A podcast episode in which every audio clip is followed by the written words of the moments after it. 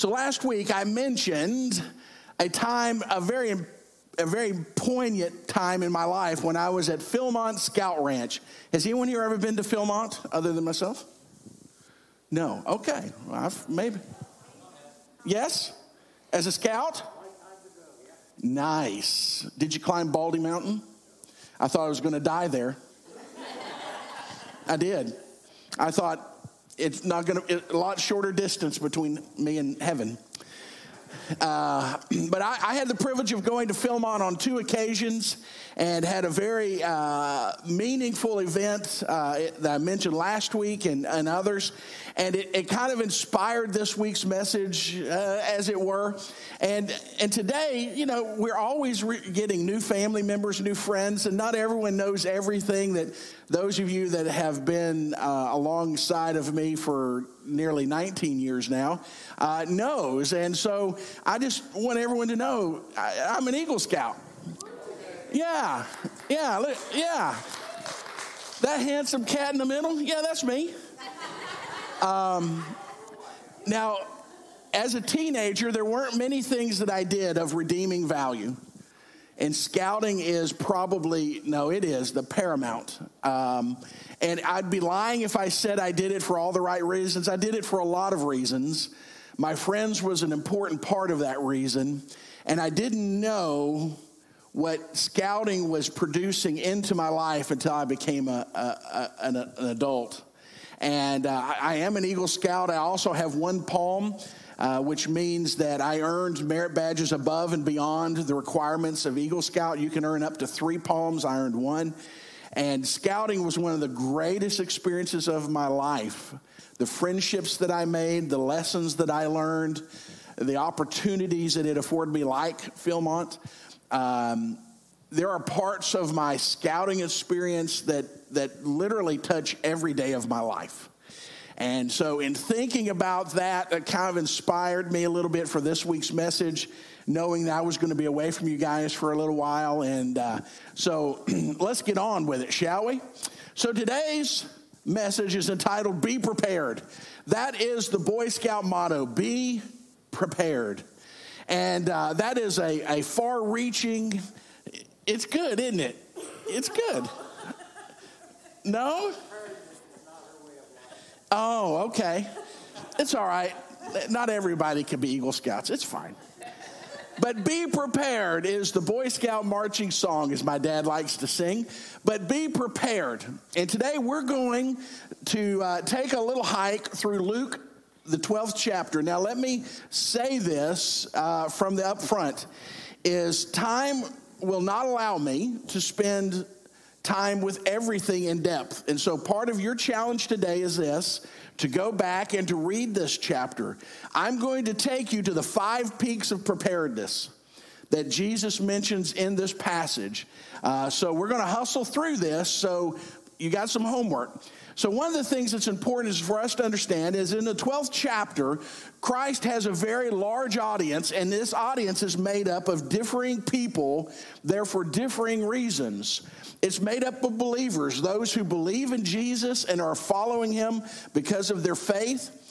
There are seekers in the room. Now, I know that word gets a lot of bad rap, but a seeker is anyone who has not yet accepted Christ as their Savior, but they're seeking wisdom, knowledge, and understanding of biblical truth. And today, we may have seekers in this room. You may not have received Christ as your Savior, but you're seeking information, and that's a good place to be. And then there's wanters. Wanters are those who only talk to God when they need a favor. Wanters are the ones that only call out the Lord's name when they need something or they want something. The world is made up of wanters. And then also in this crowd, there's haters. There's those that are willfully, knowingly, and intentionally anti Jesus.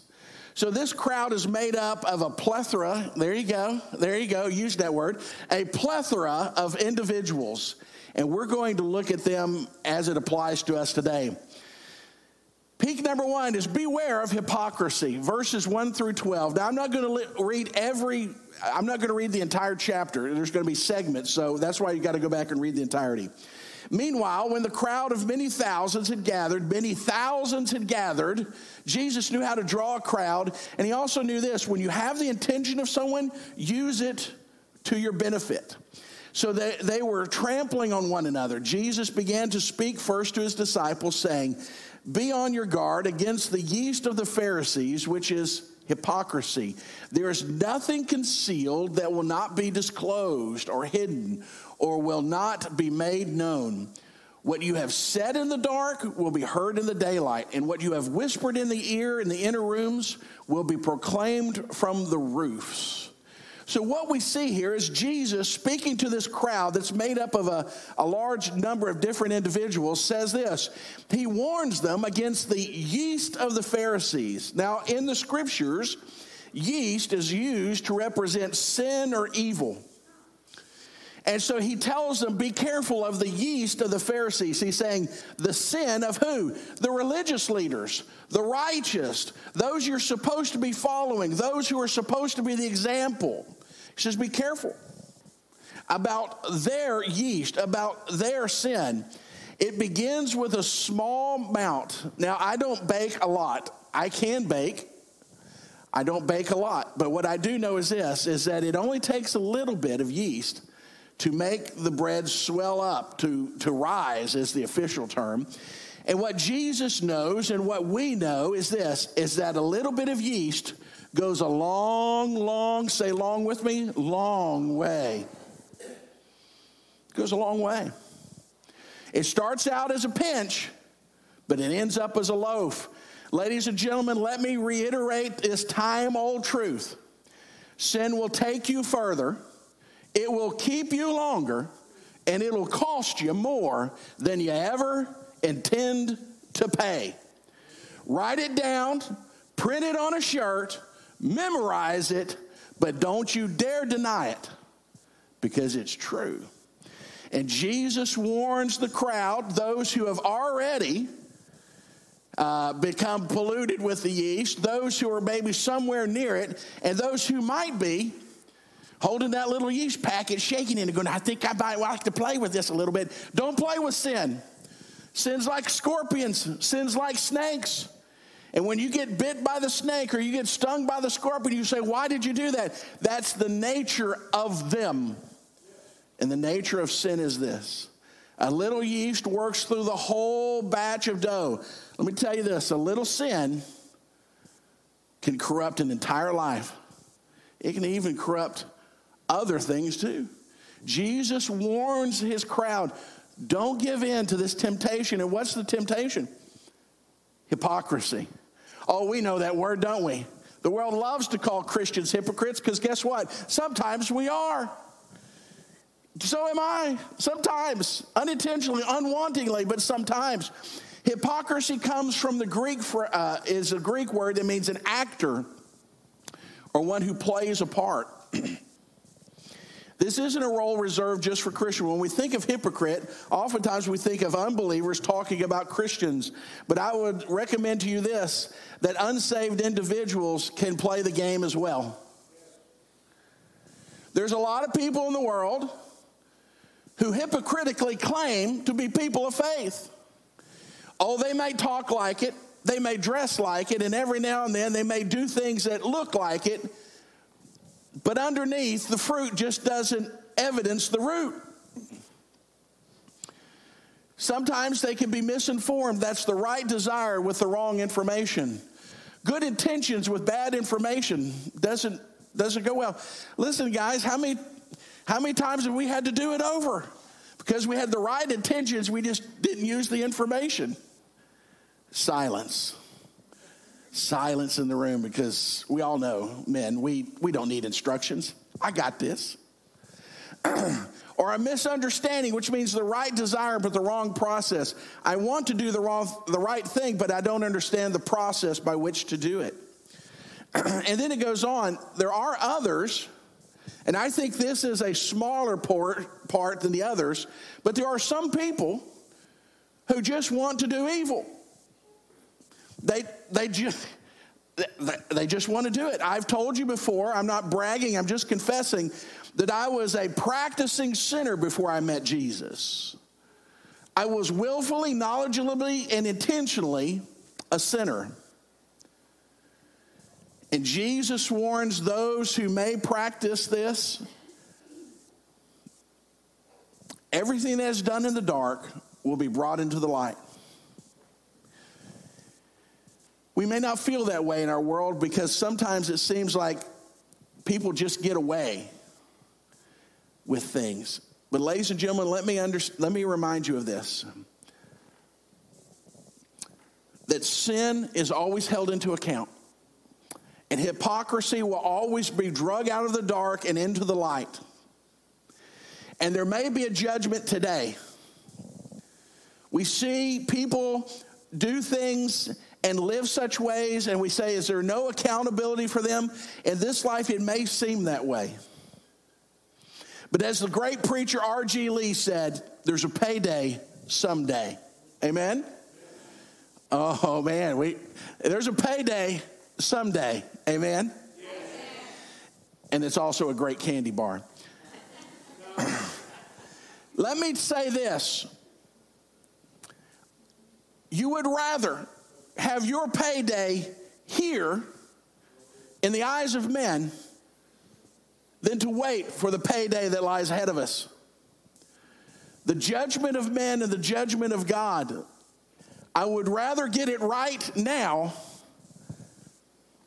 than what lies ahead of me. Number two, beware of covetousness. That's a long word right there. Covetousness. Let's look at Luke the, uh, 13 through 15. Someone in the crowd said, Teacher, tell my brother to divide the inheritance with me. Jesus replied, Man, who appointed me judge or arbiter between you two? And then he said to them, Watch out, be on guard against all kinds of greed. Life does not consist of abundance of possessions. Mark Twain says this Civilization is the limitless multiplication of unnecessary necessities. That, my friends, is t shirt worthy. How many things in your life can you go, now, why is it I have this? But when you wanted it, when you needed it, oh, we were unstoppable. Civilization is, the, is a limitless multiplication of unnecessary necessities. What we see here is covetousness as an eagerness or an excessive desire, especially for wealth or possessions. These brothers, in speaking to Jesus regarding this matter, were legally correct. You could seek the counsel and the guidance and the wisdom of a rabbi in this matter. But the difference between this rabbi and all the other rabbis was Rabbi Jesus not only hears the words, but he sees the heart. And he discerned that the heart of these men was not for truth, justice, and fairness, it was more of covetousness. It was more about getting all you can, canning all you get, and sitting on the can.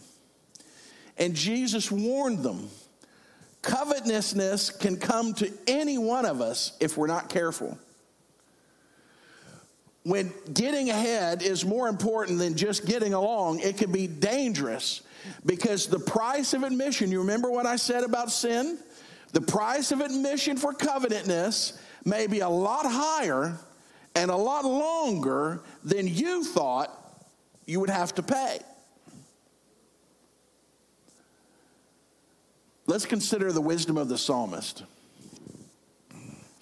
Two things I ask of you, Lord. Do not refuse me before I die. Lord, remember me. Keep falsehood and lies far from me. give me neither poverty nor riches, but give me only my daily bread. Now, I'm going to tell you what, that's a steep prayer right there, ladies and gentlemen. Lord, don't let me, too, don't let me be too wealthy, and Lord, don't let me be too poor. But give me only my daily bread. Otherwise, I may have too much and disown you and say, Who is the Lord? Wealth isn't the root of all evil, it's the love of it. Have you ever seen maybe a lottery winner and you go, man, I wish that was me? Do you? Because if you follow the history of lottery winners, it's not so bueno. It typically ruins more lives than it transforms. A little too much is like leaven, it's like yeast. How many families have been destroyed at inheritance time? And then he says, Or may I become poor and steal and dishonor the name of the Lord? Lord, just give me enough. Lord, give me enough to meet my needs. Give me enough that I might be generous to others. Lord, give me enough that I'll be dependent enough upon you that my eyes and my heart and my hands never turn from you. Wow. That's good stuff right there. Peak number three beware of worry, verses 22 through 34. And Jesus said to his disciples, Therefore I tell you, do not worry about your life, what you will eat, or about your body, or what you will wear. For your life is more than food, and the body more than clothing. Consider the ravens. They do not sow or reap, they have no storeroom or barn, yet God feeds them. How much more valuable are you than the birds? That great uh, theologian, I, like to jokingly call her a theologian, Corrie ten Boom, says this worry does not empty tomorrow of its sorrow, it empties today of its strength. We don't know what tomorrow holds, but we know there's going to be days like that. Amen? But Corrie ten Boom says this don't ruin today for what you have not arrived at yet. She goes on and she says this never be afraid to trust an unknown future to a known God. Amen? That truth right there is truth for me today. You know why? I've got an unknown future, but I've got a known God. Okay. He says it. We say this. So the Greek sentence is to be torn apart. We get our word anxiousness from it, and from anxiousness, we get the word worry. Worry can tear us from being present for other people. Have you ever been so worried that you were somewhere else? Maybe physically, but more often it's mentally or emotionally. We can become so worried that we're alone in a room full of people. We could be robbed of what we might be giving to other people, but greater than that, we're robbed of what people might be able to give to us. And I know of what I'm talking about. I think on three channels, and how many times, love, do I get lost on a different channel? She'll look over me, and you know how she knows? Because I typically look like this. And then she really knows if my hands start moving. I don't know how many times she goes, So, what are you teaching right now? Because over on channel three, I'm working on Sunday's message, or over on channel one, I'm reworking today's message. But she knows. And I want you to know that just like you, I have to be mindful of this Otherwise, I miss my bride's company. I miss being with her. I miss being there for her, or I miss what she may be able to give unto me. Worry can tear us from a rational view of circumstances. When we give in to worry and anxiousness, guess what? The whole world of opportunities are ours. Well, what if this happens? Well, what if this happens? Well, what if this happens? Guess what? None of it may happen. We watched a movie the other night, not a great one, a popular one. And when it ended, we both go, That's it? And, and, you know, and you're looking, and if you're given to worry, I'm going to tell you what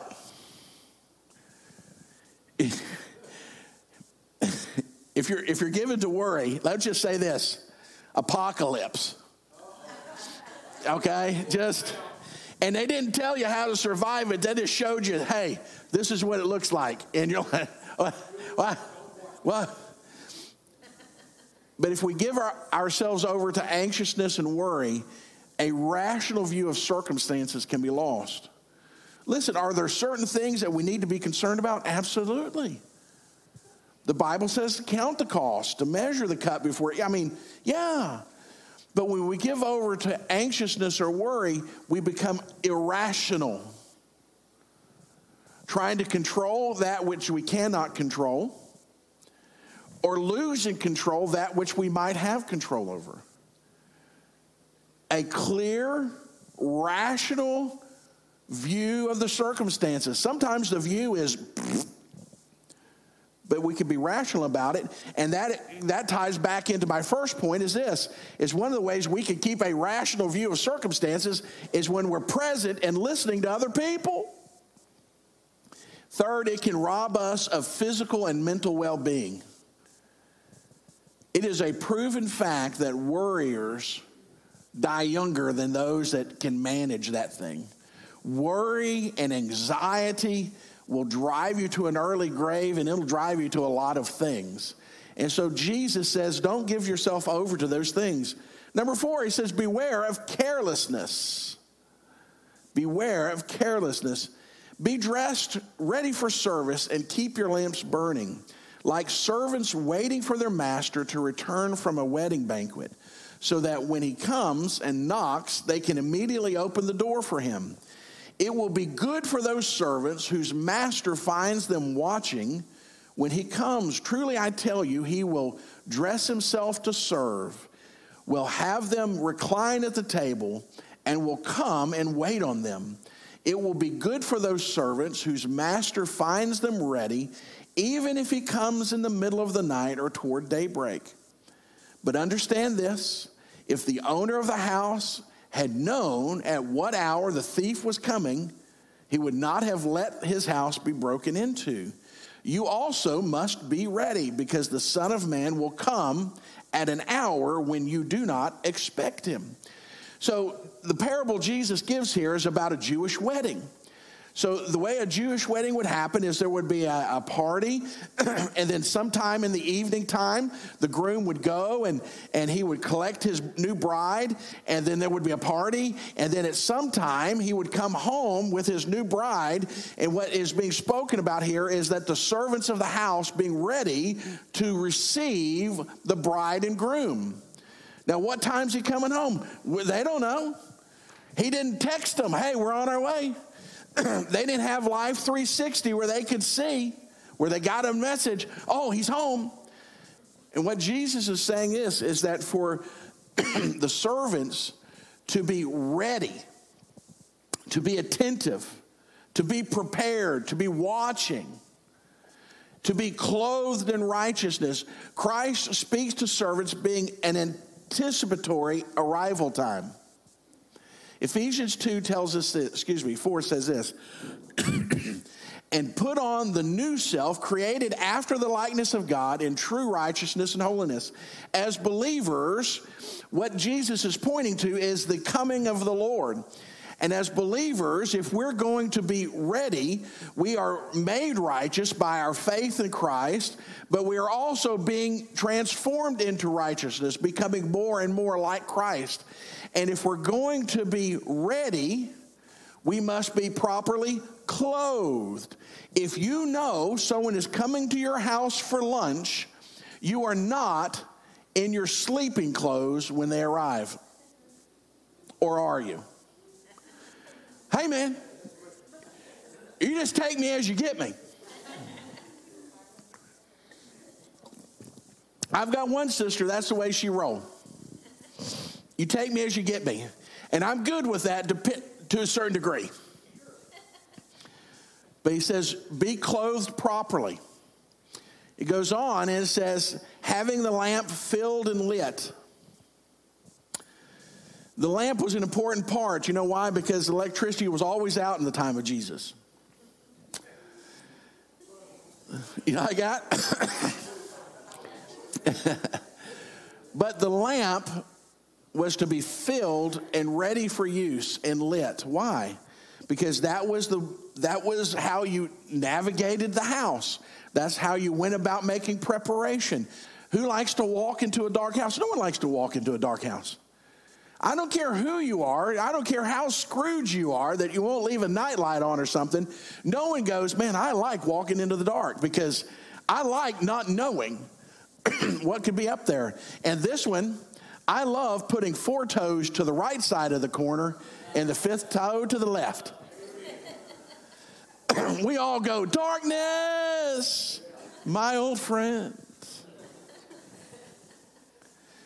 Jesus says, be clothed. That means be dressed, ready to receive. Have your lamp filled and lit. It's one thing to have the lamp full, but if it's not lit, guess what? Permanent potential. Right? What good is that? It's like having fine china and never using it. Anybody? Yeah? You have a fine china that you never use? It was your mom's. Did your mom use it? Okay, I'm not saying it's right or wrong. I'm just saying I don't get it. I mean, I, you know.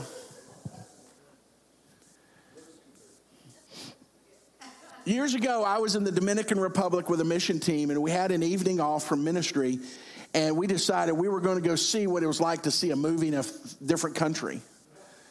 And so we go to the movie theater, and we're all in the movie theater watching a film, and guess what? Just like in Jesus' time, the electricity failed. Now, in America, you know what happens when the electricity fails? We have emergency lights like those lights and those lights. And we know those lights work because someone in, that works for a certain company in town comes by once a year and checks them all. Called emergency lights. Well, in the Dominican Republic, guess what? Nope, nada, zip. We went from movie to, you remember we were talking about dark? Yeah. now, because I am an Eagle Scout. And because, because I, I was prepared. Kat, were you on that trip? Reach down in the bag. I got a witness. See, I'm not telling you. I pulled out of my bag a flashlight. Now you know what you know what's interesting about a lamp or a flashlight in a dark room? When you turn it on or you light it, everyone in the room is blessed by it.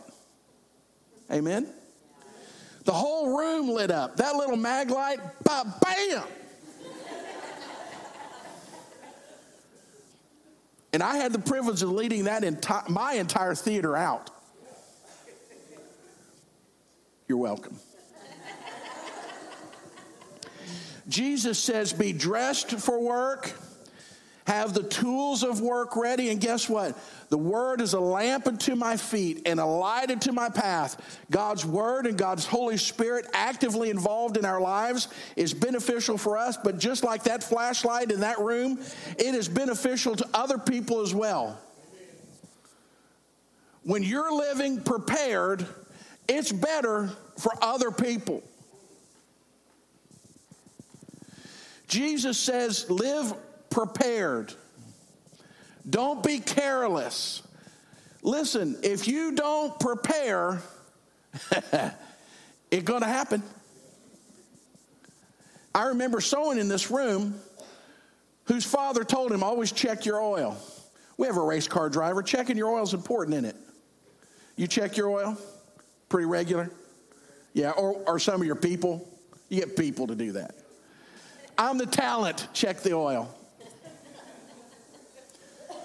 Well, but the problem was the dipstick was missing. They make more than one, Ronnie. Check the oil, it's important. Buy a dipstick, put it in there. Be prepared, do the right thing. But this one individual, I'm just gonna let you look around the room and figure out if you can figure out who it was. This one individual heard the wisdom, but did not respond to the wisdom, did not purchase another dipstick because they were a dipstick. I couldn't leave that one on the ground. But you know what happened? They weren't prepared. they didn't deal with it, but then it dealt with them when the engine seized up and was ruined. Be prepared. Number five, beware of dullness. And someone may be thinking, we've been suffering that for a moment. Verse 54 Jesus also said to the crowds, When you see the clouds rising in the west, you say at once, A rainstorm is coming, and it does. It's kind of like you in Texas. Look at that. When you see the south wind blowing, you say, There will be scorching heat, and there is. If you can imagine Jesus pointing to the west, you know what's west of Jesus? The Mediterranean Sea. You know what comes off the sea? Storms. You can see them coming. Just like us, if you look out that way or over that way, the west and the north, you see them coming. You go get your lawn chairs and your kitty cats and your puppy dogs. You get all that stuff in. Why? Because you go, there's a storm a coming. And you do something about it. And then maybe he says, he points to the south. He says, when the wind is blowing out of the south, you what's south of Jesus? Desert, Egypt, Sinai Peninsula, dry, hot stuff. He says, when the wind blows out of the south, there's going to be scorching heat, and there is. You hypocrites, you know how to interpret the appearance of the earth and the sky, but how can you not know how to interpret the present time? And why don't you judge for yourselves what is right? As you are going with your accuser before the magistrate, make an effort to settle with him on your way so that you will not be you he will not drag you before the judge and the judge hands you over to the officer and the officer to throw you into prison i tell you you will never get out of there until you have paid the very last cent dullness dullnessness is this a lack of interest or excitement another word is ambiguousness that's a great big word but I can sum it up for you. Eh. It's like last night, my bride goes, What do you want for dinner? I go, Eh. I was ambiguous. It's like some of you, unsaved people, in that football game next week. You go, Eh. You're ambiguous. It's important. But Jesus says, Be careful of dullness. Be careful that your interest doesn't wane and your excitement doesn't diminish. Don't become ambiguous. Do you know what's ambiguous? A dead fish. It goes wherever the tide carries it.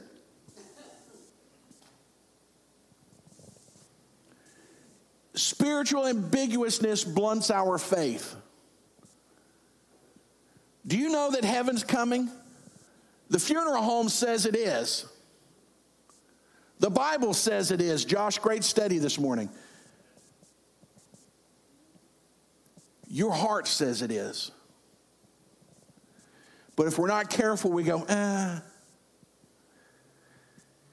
How many folks do we have here that's 25 and younger? Raise them hands. I see y'all. Man, y'all think life's forever. It's not. I'm going to live forever. No, you're not. And you're looking at me and you go, oh, old man, that's what old people say. You're right. and they were saying it when I was your age, and guess what? They were right.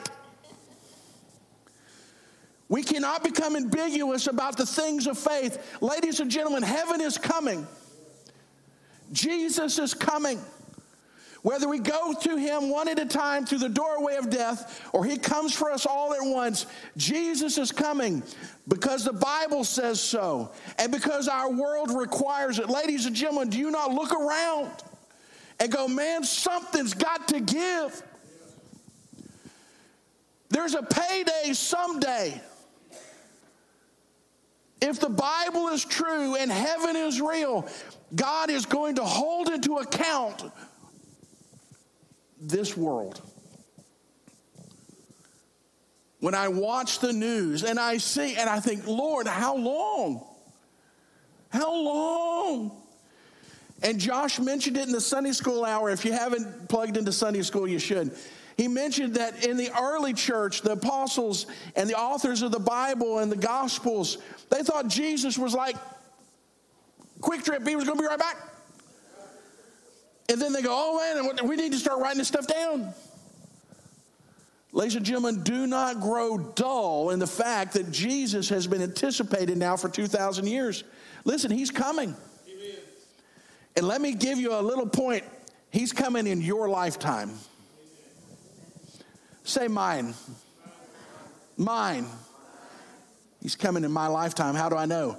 Because not a single one of us has gotten out of life without death yet. I will see Jesus in my lifetime. And that should prevent me from growing dull in my faith and the news should prevent you. Why? Because one day heaven, amen. Woo! It blunts our faith. Secondly, it blunts our faithfulness. When spiritual dullness takes place, it blunts our passion for the things of God and the purposes of God. We should be more motivated by the day. Why? Because we're one day closer to heaven. We should be motivated by the day. Why? Because this world is one day closer to what? Judgment. We should be motivated. Why? Because we're one day closer to what? Judgment. We will give an account, brothers and sisters. Not as the lost do, but we will give an account. Jimmy, what did you do with the life, with the training, with the experience, with the gifts? What did you do with what I entrusted you? Ladies and gentlemen, that question lays on my heart every day. Because I only have one life to give to my Savior. And there's more of it behind me than lies before me.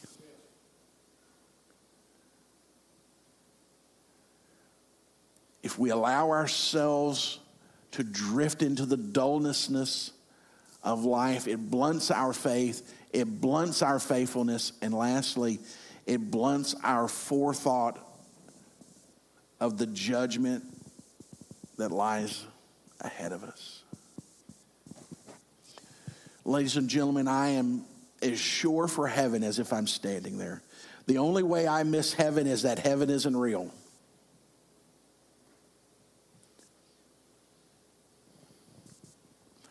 But right outside that window,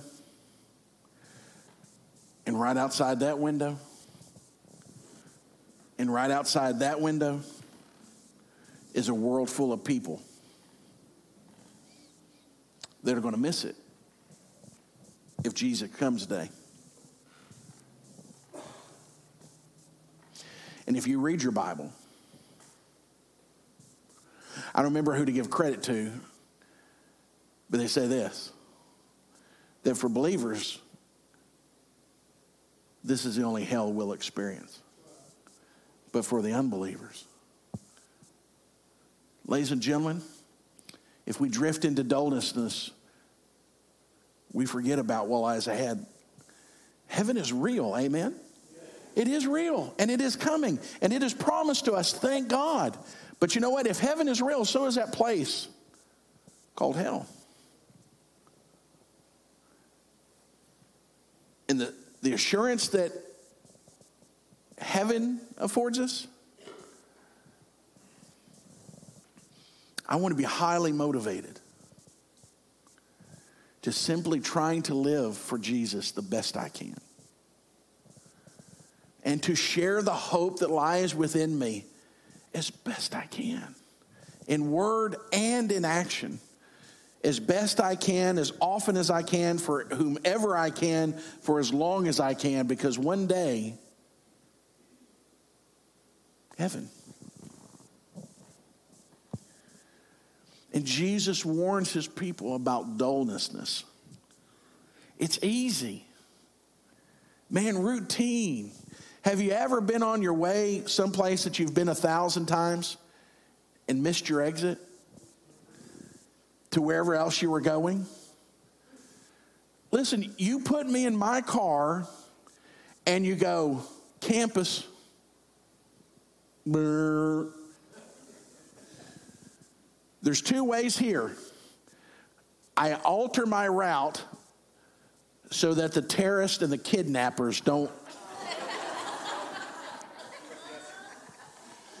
right, right, right. And ladies, in true man form, I, I think to myself, how many stops do I have to make? But I'm telling you this you say to me, campus, and I get into my car, but in truth, I'm going to my son's apartment.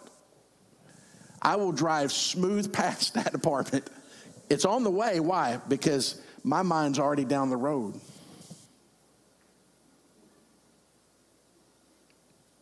Brothers and sisters, we cannot become so heavenly minded that we're no earthly good.